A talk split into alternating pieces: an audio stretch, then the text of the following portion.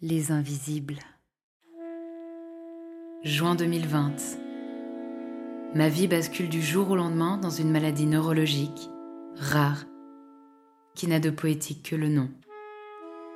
Le syndrome du mal de débarquement. Les symptômes qu'elle m'amène vivent en colocation avec moi, 7 jours sur 7, 24 heures sur 24, et ne prennent jamais leur week-end. Je n'ai donc pas la place pour un autre combat du moins, c'est ce que je crois.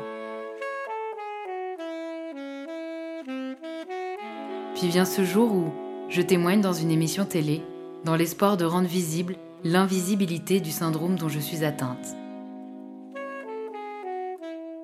À peine sortie du plateau, forte de cette expérience, et encore dans mes talons rouges, une évidence s'installe. Je n'en resterai pas là. Dans le train du retour, je rejoins à la fois ma maison et mon nouveau combat. Donner un espace de parole au travers d'un podcast aux personnes qui luttent, bien souvent en silence, contre des maladies invisibles. Et contre les regards de société qui ne croient que ce qu'elles voient. De combats plus souvent subis que choisis. Et si, comme le dit Antoine de Saint-Exupéry, l'essentiel est invisible pour les yeux, ici, on compte bien le faire entendre. Bonne écoute Pour ce septième épisode, les rôles ont été inversés. Cette fois-ci, c'est à moi que l'on pose les questions. Sous l'impulsion d'Alison, formatrice à l'IFSO de Rennes, 28 élèves aides-soignants en apprentissage ont souhaité me questionner sur la maladie avec laquelle je navigue depuis un an et demi. Au travers de mon expérience personnelle, cet échange a pour moteur la sensibilisation du corps médical et paramédical aux pathologies chroniques et invisibles. Dans cet épisode, vous trouverez mes réponses à de nombreuses questions, telles que Comment conciliez-vous la maladie et la vie quotidienne? Est-ce que votre représentation du monde a changé depuis que vous vivez avec ce syndrome? Qu'attendez-vous des personnes qui vous entourent, famille et soignants? Comment vivez-vous votre maladie dans votre rapport aux autres? Comment votre conjoint vit-il cela? Je vous laisse découvrir les dizaines d'autres questions et réponses au travers de cet épisode. Et c'est de tout cœur que je remercie Alison et les 28 élèves qui ont porté leur attention bienveillante à mon vécu. Je me présente, je m'appelle Tessa, je vais vous poser quelques questions. Alors, comment combattez-vous la maladie aujourd'hui? Ah, ça commence dans le vif du, sujet là. Euh, je pense que je suis en train d'apprendre petit à petit que je ne dois pas forcément la combattre.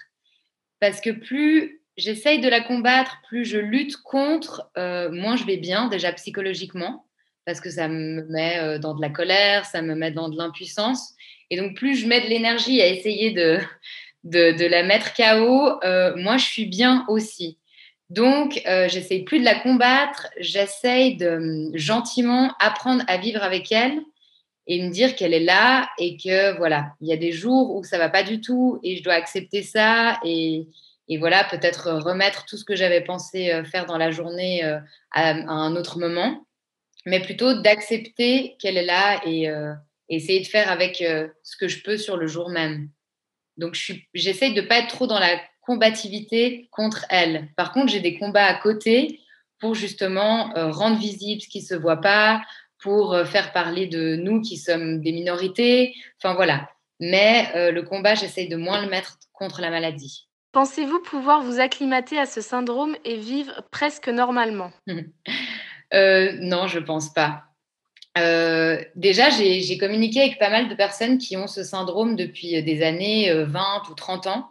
Et en fait, ils s'habituent jamais. Je les vois, ils écrivent sur les groupes Facebook. On a l'impression que ça vient de leur arriver. Ils sont là, mais comment je peux faire? Enfin, c'est un enfer. Alors que ça fait 20 ans qu'ils vivent avec. Donc, j'ai déjà constaté de par les témoignages d'autres personnes qu'on s'acclimate pas. Moi-même, j'arrive pas du tout à m'habituer. Il y a des gens qui me posent la question en me disant, bah, vu que, tu vis H24 avec tes symptômes, est-ce qu'il y a un moment donné où tu t'en rends presque plus compte ou où tu es habitué? Pas du tout, en fait. Donc, euh, donc, vivre normalement, là, ça pose la question de la norme. Parce que si vivre normalement, c'est euh, avoir un travail, une grande famille, ce genre de choses, alors je pense pas que j'arrive à vivre normalement. Par contre, euh, j'arrive à vivre. Ça, oui, j'en meurs pas, mais c'est avec. c'est une autre manière d'être qu'avant. Comment conciliez-vous la maladie et votre vie quotidienne? Par rapport à la vie quotidienne, je dois beaucoup anticiper, je dirais. par exemple, je, sais pas, je vais aller faire mes courses et puis bah, je me rends compte que c'est pas possible parce que j'arrive pas à sortir de mon canapé. Donc, je dois toujours avoir un peu une anticipation. Par exemple, dès qu'il y a des jours où ça va un petit peu mieux, je cuisine beaucoup plus que les autres jours. Je congèle plein de choses et ça me permet les jours où je peux pas aller faire les courses et cuisiner, par exemple, de pouvoir sortir des choses qui sont congelées de mon frigo. Donc, il y a une sorte d'anticipation comme ça sur les, tâches un peu de la vie quotidienne et les besoins primaires, parce que je suis une très grande gourmande et pour moi, imaginer genre louper un repas, c'est pas possible. Donc, ça me met dans un stress. Donc voilà, j'anticipe comme ça et j'essaye de ne pas faire plus de deux activités par jour parce que j'ai une fatigue immense. Donc voilà, peut-être que le matin, je vais préparer un repas et l'après-midi, je vais faire par exemple un cours de yoga parce que c'est quelque chose qui me fait du bien, bah voilà, ça que deux activités dans la journée, ce qui est très très peu par rapport à ce que je menais comme vie avant, où je pense que je faisais déjà cinq activités juste le matin. Donc, euh, donc voilà, ça demande une réadaptation euh, au travers de la vie quotidienne avec les symptômes. Depuis que vous avez cette maladie, est-ce que votre représentation du monde a changé? Euh, je dirais pas qu'elle a changé, je dirais qu'elle s'est euh, renforcée. C'est-à-dire que hum, je trouvais déjà à l'époque que c'était difficile pour euh, toute minorité sur cette planète de se faire entendre, de se faire accepter, euh, d'être au, sein des discours politiques. Et en fait, d'être actuellement aussi faisant partie des minorités à cause de mon handicap et de la maladie, eh ben, je me rends compte que c'est vraiment la M.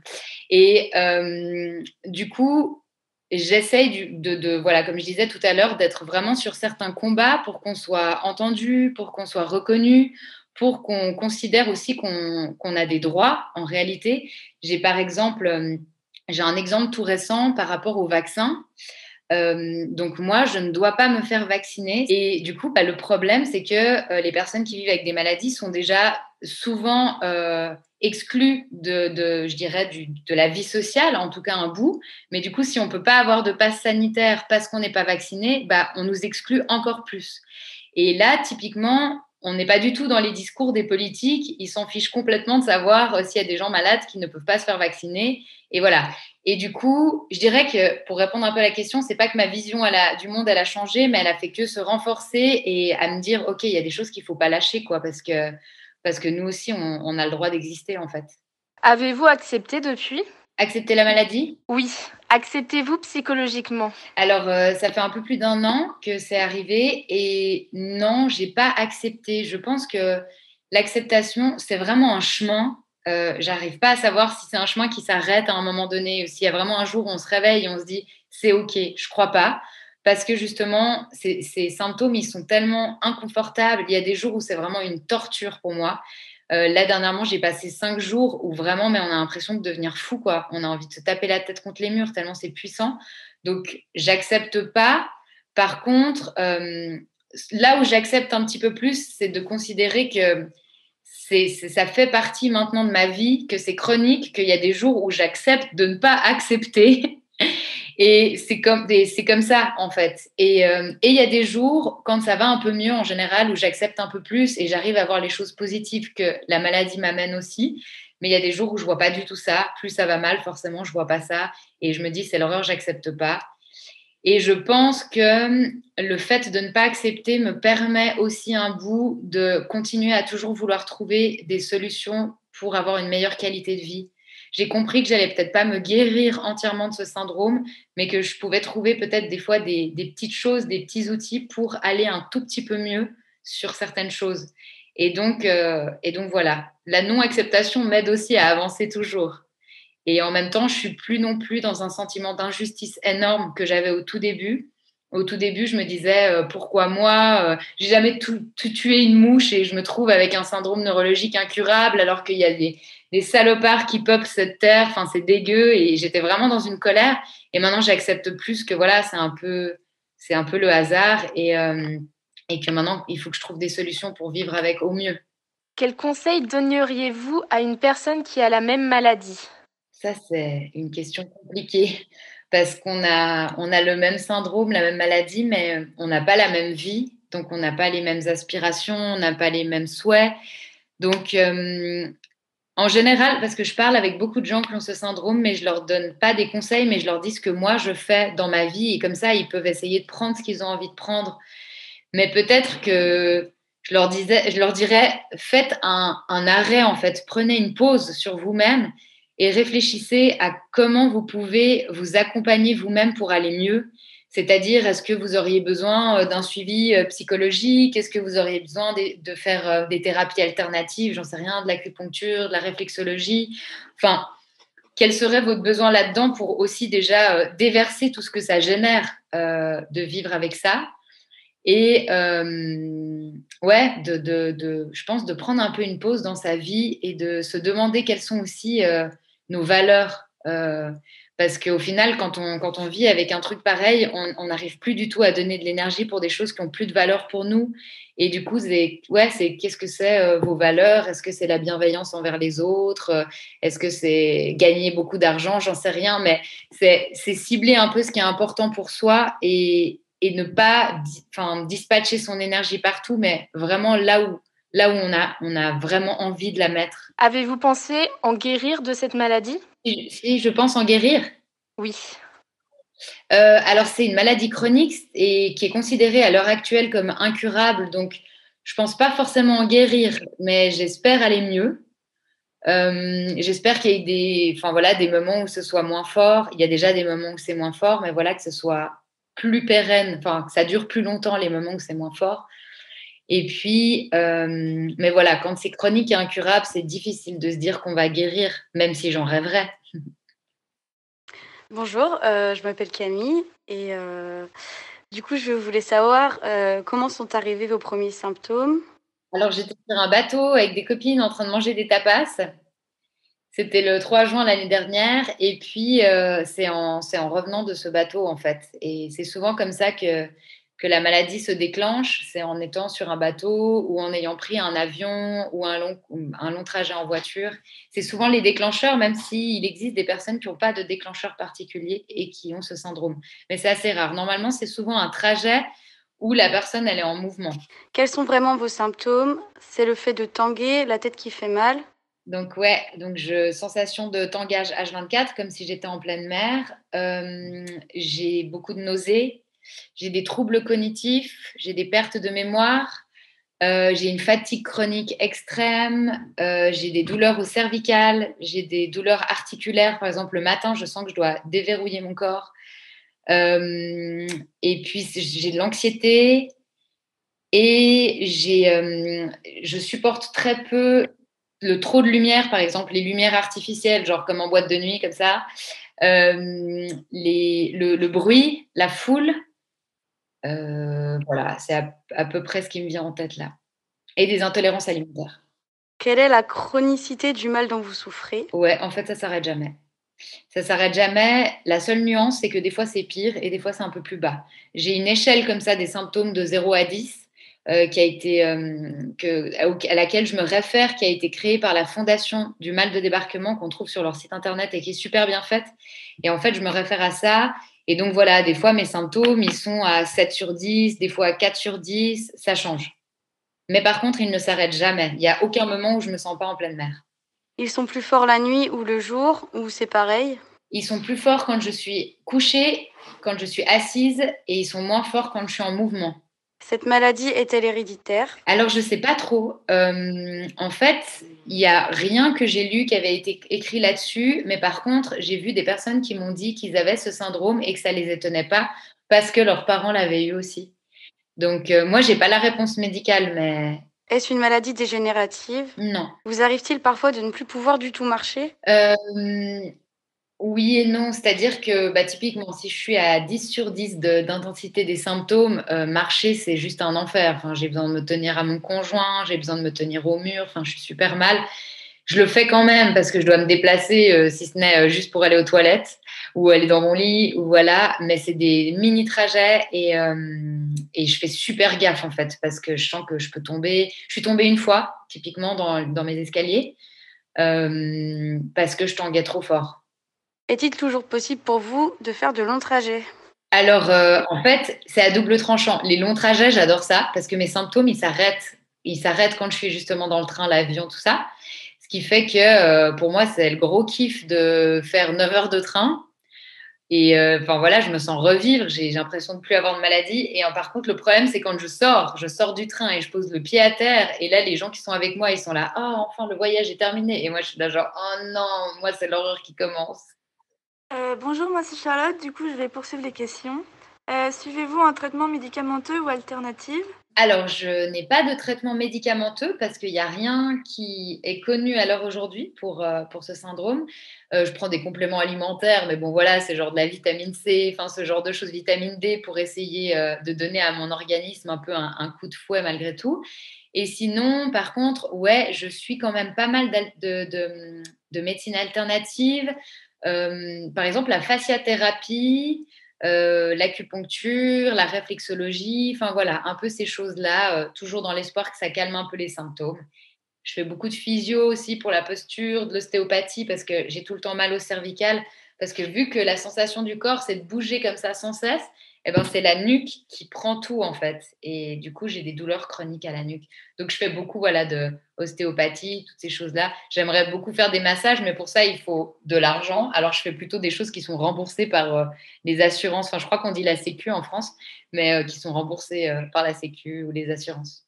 Doit-on avoir vécu une chose similaire pour mieux comprendre votre situation et mieux prendre en charge? C'est une question très intéressante. Euh, je pense que on connaît tous des situations où, quand on les a vécues, on comprend mieux les autres. Ça nous est tous arrivé. Hein. Je veux dire, avoir un enfant divorcé, avoir un parent malade. Enfin voilà, on, on comprend mieux l'autre quand on a vécu une chose similaire. Ça, c'est une réalité. Après, euh, heureusement que tous les soignants qui, me rencontrent n'aient pas ce syndrome et qui arrivent quand même à, être à l'écoute et à être de très bons soignants. Ça, j'en doute pas une seule seconde. Je pense qu'on euh, n'a pas besoin d'avoir vécu la même chose, mais je pense euh, que qu'un peu le secret, c'est d'être quelqu'un d'empathique en fait d'être quelqu'un à l'écoute, d'être quelqu'un qui croit le patient. Et toutes ces clés-là, en fait, euh, qu'on apprend bah, typiquement dans des formations, ou moi j'ai une formation d'éducatrice aussi, donc des outils un peu comme ça, fait qu'on arrive un petit peu à imaginer, un peu à entrer dans ce que le monde de l'autre peut représenter à certains moments. Et donc, euh, donc voilà, je pense pas qu'on ait besoin d'avoir vécu, mais je pense qu'il faut avoir une sensibilité quand même euh, par rapport à l'autre et ce qu'il vit. Qu'attendez-vous des personnes qui vous entourent, famille et soignants? Je pense que j'attends vraiment qu'ils soient à l'écoute de là où j'en suis chaque jour. Je précise chaque jour parce que chaque jour est tellement différent et, en fait, vraiment, moi, j'en ai, parlé avec des copines, par exemple, et je leur ai dit, bah, moi, ça me fait plaisir quand vous me demandez de quoi j'ai besoin aujourd'hui. Mais vice-versa, hein, en réalité, même elles qui n'ont pas de maladie, euh, je peux tout à fait leur dire, mais de quoi tu as besoin aujourd'hui pour qu'on essaye de s'adapter chacune en fonction de ce qui se passe pour l'une et l'autre? Et euh, donc de poser la question de ça, est-ce que tu as besoin d'aller marcher? Est-ce que tu as envie qu'on discute? Est-ce que tu as envie qu'on plante des tomates? Enfin, j'en sais rien, mais voilà. Et je pense que c'est quelque chose qu'on pourrait faire même avec les gens qui n'ont pas de maladie, en fait, de se demander qu'est-ce que l'autre a besoin ce jour même. Bonjour, je m'appelle euh, Laurine. J'aimerais savoir quel était votre ressenti le jour du malaise. Euh, j'ai eu une peur immense, immense, immense, immense, parce que euh, c'est des choses que j'avais jamais ressenties. J'avais déjà vécu des vertiges dans ma vie, mais comme n'importe qui, où on se lève trop vite, où on fait un tour de salsa et on a un vertige. Mais là, des tangages comme ça, j'avais jamais ressenti, donc j'ai eu super peur, vraiment. Et les jours qui ont suivi, je me suis dit, je vais mourir, c'est clair. Avez-vous été dans le déni de votre maladie? Euh, Je pense pas vraiment parce que, euh, en fait, ça me faisait tellement peur que j'avais tellement besoin de savoir ce qui m'arrivait que j'ai couru les médecins, les spécialistes, enfin bref, j'ai tout fait pour qu'on puisse me diagnostiquer. Et du coup, ça montrait, je pense que je me rendais bien compte qu'il y avait un problème et une maladie ou des symptômes. Mais par contre, là où j'ai été un petit peu plus dans le déni, je crois, c'est de la chronicité. C'est-à-dire que quand on me dit maladie chronique, bon, au départ, je me pose pas trop de questions, mais je me dis, euh, je vais peut-être quand même trouver des solutions, voilà, de mon côté. Et en fait, dès que ça va un petit peu mieux, les jours où ça va un peu mieux, je me dis, oh, ça va partir, c'est génial, mais c'est incroyable. Et puis, en fait, le lendemain, je me réveille et c'est la cata. Et en fait, c'est là où il y a un peu moins d'acceptation et un peu plus de déni, je crois. Il y a un côté où je crois toujours que ça va aller, et puis en fait, euh, c'est cyclique et ça va jamais de manière pérenne, quoi. Est-ce que vous avez perdu confiance en vous? Je pense que je pense que j'ai perdu et que j'ai gagné confiance en moi, un peu des deux. Euh, j'ai perdu confiance en moi parce que au départ, je savais, en fait, j'étais très mal à l'aise dans la relation aux autres. J'avais peur qu'on doute de ce que je dis aussi, qu'on pense que je raconte n'importe quoi. Donc là, j'étais un peu dans le manque de confiance. J'avais peur du regard des autres. Et en même temps, j'ai l'impression d'avoir gagné confiance en moi petit à petit parce que cette maladie, elle m'a tellement demandé de me positionner dans ma vie, comme je disais un peu tout à l'heure, sur mes valeurs, sur mes combats, euh, sur quels sont les gens qui sont vraiment importants dans ma vie ou quelles sont les personnes qui, depuis, euh, ont plus vraiment de sens, enfin voilà, dans la relation. Et donc, ça, demande de se positionner, ça demande de s'affirmer et de se dire ok, j'ai pas beaucoup d'énergie, dans quoi je la mets et de prendre confiance en moi dans certains domaines. Avant, j'étais beaucoup plus éparpillée et, maintenant voilà, il y a un côté euh, où, où, je prends un peu plus de confiance, je dirais. Bonjour, je m'appelle Alexis. Est-ce que aujourd'hui vous vous sentez isolé Sur certains points, oui. Par exemple, euh, moi, à la base, je suis quelqu'un qui aime beaucoup faire la fête. Je suis une fan de reggae dancehall, je danse à fond, euh, enfin voilà. Et du coup, c'est des choses que je peux plus faire. Et du coup, je me sens isolée, par exemple, par rapport à ce genre de choses, mais aussi après, par rapport à certaines sorties que j'arrive plus à faire comme avant, même des sorties comme des expos ou des choses comme ça. J'essaye de temps en temps, mais c'est rare que j'y arrive. Et donc, il y a une sorte d'isolement de la vie sociale un peu au niveau... Euh, au niveau macro avec beaucoup de gens. Euh, après, je garde des amis où c'est très fort, où on peut se voir en tête à tête ou en, cercle très restreint. Et du coup, je me sens voilà, un peu moins isolée par rapport à ça.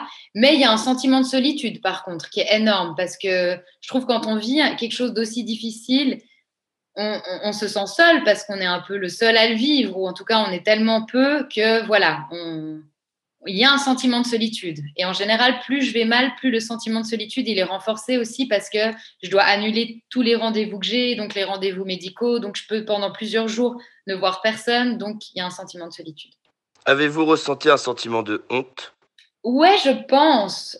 Euh, je pense que j'ai eu honte d'avoir un, corps et un cerveau qui dysfonctionnent euh, si jeune. Parce que quand c'est arrivé, j'avais 28 ans.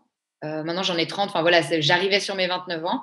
Et euh, j'avais honte de me dire, mais waouh, quoi, j'ai 28 ans et j'ai un problème de santé euh, comme si j'en avais 90, quoi. Et du coup, je pense qu'il y a eu un peu peut-être une sorte de honte de ne pas avoir pu tenir un corps en plateforme plus, plus longtemps. Est-ce qu'aujourd'hui, vous êtes rassuré? Ça dépend sur quel sujet. Je suis pas super rassurée, non. Je suis pas super rassurée du système dans lequel on vit. Euh, du système où on n'a pas le droit de tomber malade, du système où voilà, on fait, enfin, on, vous prend pas toujours en considération, et c'est ça qui me fait peur en fait. Je suis pas très rassurée de ça. Euh, après, euh, de la maladie, j'en ai moins peur mais euh, de temps en temps, j'ai quand même besoin d'être rassurée. Il y a des jours où je pleure tellement, euh, tout ce que je veux, c'est que mon copain me prenne dans ses bras et me rassure et me dise des mots doux et que ça va aller. Donc, euh, non, je ne suis pas complètement rassurée, des jours un peu plus et des jours un peu moins. Est-ce que vous pouvez approfondir sur le sentiment de honte? Le ressentez-vous encore aujourd'hui? Non, je ne l'ai plus aujourd'hui. Je l'ai eu au début, je pense. Ouais, mais aujourd'hui, je ne l'ai plus et je me suis dit, bah voilà, c'est comme ça. Enfin, c'est pas non plus de ma faute. Et mais ouais, je l'ai eu au début, mais plus maintenant. Bonjour, euh, Johnny et Clémentine, donc à nous de vous poser des questions. Euh, comment vivez-vous votre maladie en société dans votre rapport avec les autres? Je dirais que ce qui est compliqué en société, c'est le fait que ça se voit pas. Et puis, du, du, je suis quelqu'un de très souriante, de assez bout en train et tout. Et donc, on peut me croiser dans la rue et se dire, ben, cette fille, elle va super bien, euh, tout est merveilleux dans sa vie, alors qu'à l'intérieur, c'est la galère totale. Et du coup, c'est des fois un peu compliqué entre euh, ouais, le regard qu'on pose sur moi et la réalité que je vis. Je dirais que ça, c'est une difficulté euh, en société. Arrivez-vous facilement à expliquer votre combat quotidien contre cette maladie? Ouais, je pense que ça fait partie justement d'un de mes combats, c'est de l'expliquer. C'est pour ça que j'ai fait un compte euh, Instagram, que j'ai créé un podcast. C'est vraiment rendre visible l'invisible. Parce que n'importe qui dans sa vie peut vivre des choses super difficiles que personne ne voit. Et euh, ça doit pas être une maladie, ça peut être tout et n'importe quoi. Et, euh, et, en fait, euh, c'est pas pour autant que ces choses-là, elles n'existent pas. Et je pense qu'il y a beaucoup trop de tabous autour de tellement de sujets. Et, et, ça me rend des fois un peu triste parce que les gens n'osent pas parler de ce qu'ils vivent à cause de ces tabous. Et du coup, j'essaye de faire justement ce travail de, visibilité, mais de manière générale. Moi, mon combat, je le fais autour de la maladie, mais en réalité, je suis sensible à ce qu'on rende visible tout ce qui peut exister. Et euh, voilà, ça peut être de la maltraitance, ça peut être un avortement, ça peut être le fait de se sentir euh, toujours mis à l'écart, de vivre avec de l'anxiété. Enfin, il y a, y a plein de choses que chacun vit et je pense que l'important, c'est de pouvoir rendre compte de ça et de pouvoir en parler et voilà. Et on est plein à vivre les mêmes choses, mais sans communication et sans visibilité, on n'en sait rien. À travers le regard des autres, qu'avez-vous ressenti? Euh, Ça dépend le regard. Là, j'ai de la difficulté à répondre à cette question. Ça va vraiment dépendre du regard de l'autre. Si j'ai une personne qui a pitié ou qui me considère plus à cause de la maladie, bah, je vais être énervée, je vais être dans la colère, la tristesse, ça va me toucher. Euh, par contre, s'il y a un regard bienveillant, à l'écoute, euh, tolérant, eh ben, au contraire, je vais me sentir beaucoup plus à l'aise avec la personne, je vais être beaucoup plus euh, authentique dans qui je suis avec cette personne. Donc, ouais, ça va vraiment dépendre du regard. De toute façon, quand on vous regarde, on la voit pas, la maladie. Non, mais après, quand je dis le regard, en général, le regard, il influence des comportements. Enfin, on sent quel regard l'autre pose sur nous en fonction de comment il est avec nous, en fait, dans ses actions. Vous sentez-vous comprise ou incomprise? Là aussi, ça dépend par qui. Il y a des gens qui comprennent très bien et qui sont attentifs à ce qui se passe pour moi, et d'autres pas du tout. Ça va dépendre de la personnalité et de la nature de chacun. Avez-vous dû faire face à des personnes qui ne comprenaient pas votre maladie ou ne vous prenaient pas au sérieux? Euh, Surtout au début. Au début, quand j'ai pas eu, j'avais pas encore le diagnostic, je pense que les gens ils me prenaient pas trop au sérieux. Ils se disaient, elle doit péter un câble, celle-là. il y a un boulon qui a sauté là. Et euh, donc, je pense euh, au début, maintenant de moins en moins, ou du moins si les gens ne me prennent pas au sérieux, au moins euh, ils ont l'amabilité de ne pas me le faire savoir. Et voilà. Quel a été le ressenti de votre famille? L'ont-ils accepté facilement ou l'ont-ils dénigré en pensant que vous somatisiez Au tout début, mes parents, ils étaient vraiment dans quelque chose de essayer de me rassurer euh, ma mère qui me disait mais je sens que ça va aller, ne t'inquiète pas. Euh, enfin vraiment euh, à essayer, je pense, de se rassurer elle-même aussi. mon père, pareil, des fois sur d'autres sujets, par exemple, pour lui, c'était plus compliqué aussi de réaliser que j'arrivais pas à travailler dans cet état. Donc, il essayait de trouver absolument des solutions pour que je travaille. Il me disait, mais t'as qu'à devenir conductrice de bateau ou t'as qu'à livrer des pizzas parce que vu que t'es bien en mouvement, t'as qu'à faire des boulots comme ça. Et du coup, je pense qu'au départ, il y avait une sorte de déni de sa part euh, en essayant de trouver vite fait des solutions. Et euh, avec le temps, je trouve que et l'un et l'autre euh, comprennent de mieux en mieux. Moi, je fais aussi, je pose beaucoup ce que je vis, je leur dis beaucoup. Des fois, par exemple, mon père qui habite au Portugal, il me dit coucou, est-ce qu'on s'appelle aujourd'hui? Et je lui dis, bah aujourd'hui, j'arrive pas en fait, j'ai pas du tout la force, je me sens pas assez bien. Donc il me dit, ok, bah pas de souci, on réessaye demain. Donc une sorte d'adaptation comme ça qui, prouve qu'il y a une acceptation aussi et, une compréhension. Dès le début de la maladie, ils ont direct accepté que vous étiez malade. Ouais, en tout cas, ils, m'ont jamais dit euh, tu racontes n'importe quoi, ces symptômes n'existent pas. Ils ont compris qu'il y avait des symptômes, après ils ont compris qu'il y avait le diagnostic. Enfin, ils, ont, ils ont suivi les étapes en même temps que moi. En réalité, on a, on a été tous ensemble dans ce, dans ce chemin. Est-ce que la relation avec les proches a changé? Euh, Ouais, je pense que la relation avec les proches, elle a changé. Il y a, des, relations qui se sont clairement renforcées à fond parce que du coup, euh, ils se sont montrés tellement précieux pour moi, tellement bienveillants, tellement à l'écoute. Je le répète vraiment, mais je pense que c'est hyper important que ça nous a vraiment renforcés dans les liens, mais super forts. Et euh, dans la relation vraiment l'un avec l'autre. C'est-à-dire que moi aussi, je me sens beaucoup plus proche d'eux, dans une meilleure compréhension de ce qu'ils vivent eux aussi. Donc vraiment, c'est ensemble. Et il y a des personnes où bah, ça a modifié, on s'est un petit peu plus éloigné parce qu'ils n'ont pas été présents, parce qu'ils ne pouvaient pas, hein, c'est pas forcément de leur faute. Hein. Ils étaient dans un moment de vie où c'était pas forcément possible, donc un peu plus d'éloignement. Donc je dirais que je me suis vraiment rendu compte des relations qui comptaient. Et, euh, et ça, c'est assez joli quelque part. C'est un révélateur, en fait, quand on va pas bien, qu'importe ce qu'on vit, de, de, voir comment les, les autres euh, euh, sont avec nous. Donc voilà, je dirais qu'il y a eu un changement en termes d'intensité des relations surtout, et puis, et puis ouais, de bienveillance. Le temps a fait le tri en fait. Un peu, ouais. J'aime pas du tout ce terme parce que moi, je suis quelqu'un qui adore trier et quand je trie, c'est vraiment je prends mes affaires, je les jette à la poubelle, ciao, à plus, on n'en parle plus. Donc, c'est pas non plus ça avec les relations, mais disons que, ouais, c'est un accélérateur pour se rendre compte de certaines choses. Est-ce rassurant d'être bien entouré? Carrément mais carrément. Euh, les gens qui se sentent seuls là-dedans, euh, je connais des personnes qui ont ce syndrome, qui n'ont jamais osé en parler avec leur entourage, tellement apparemment leur entourage ne sont pas des gens euh, à l'écoute.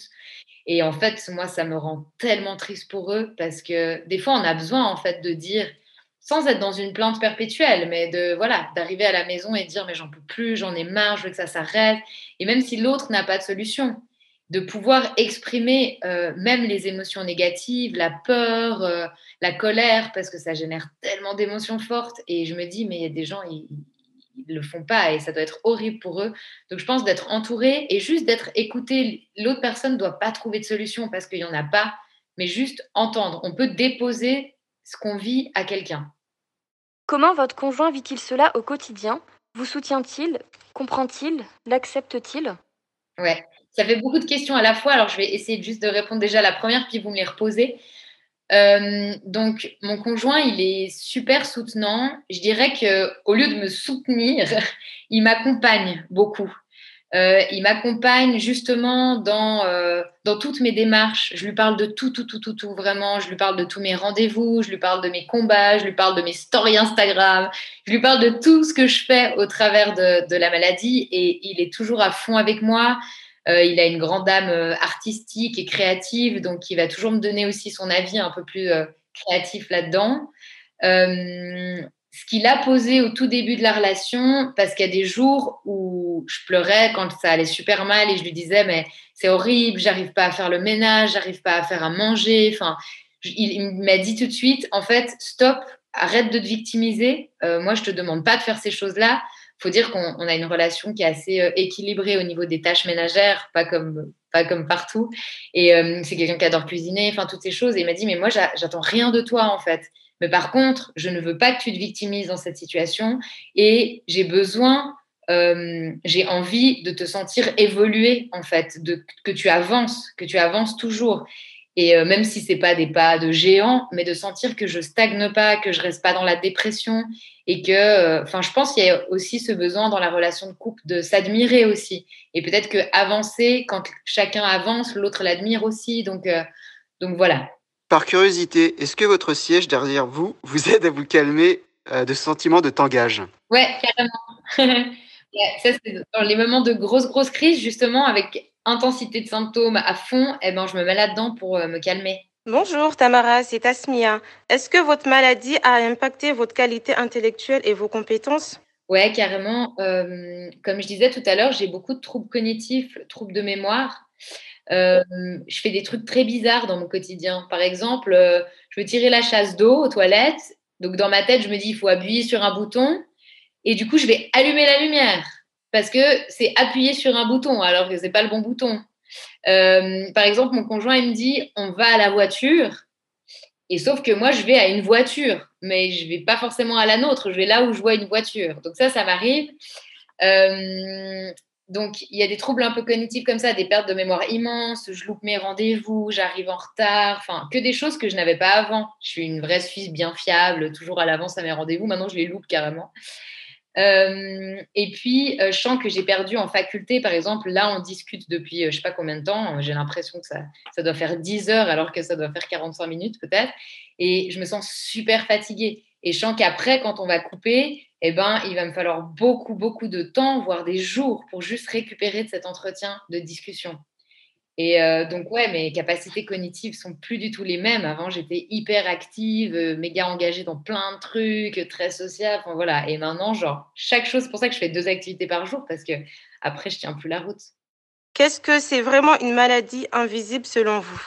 Eh ben, c'est une maladie qui se voit pas. C'est-à-dire, euh, vous me voyez, vous, vous, vous dites clairement que je suis pas malade. Bonjour Tamara, moi c'est Sarah.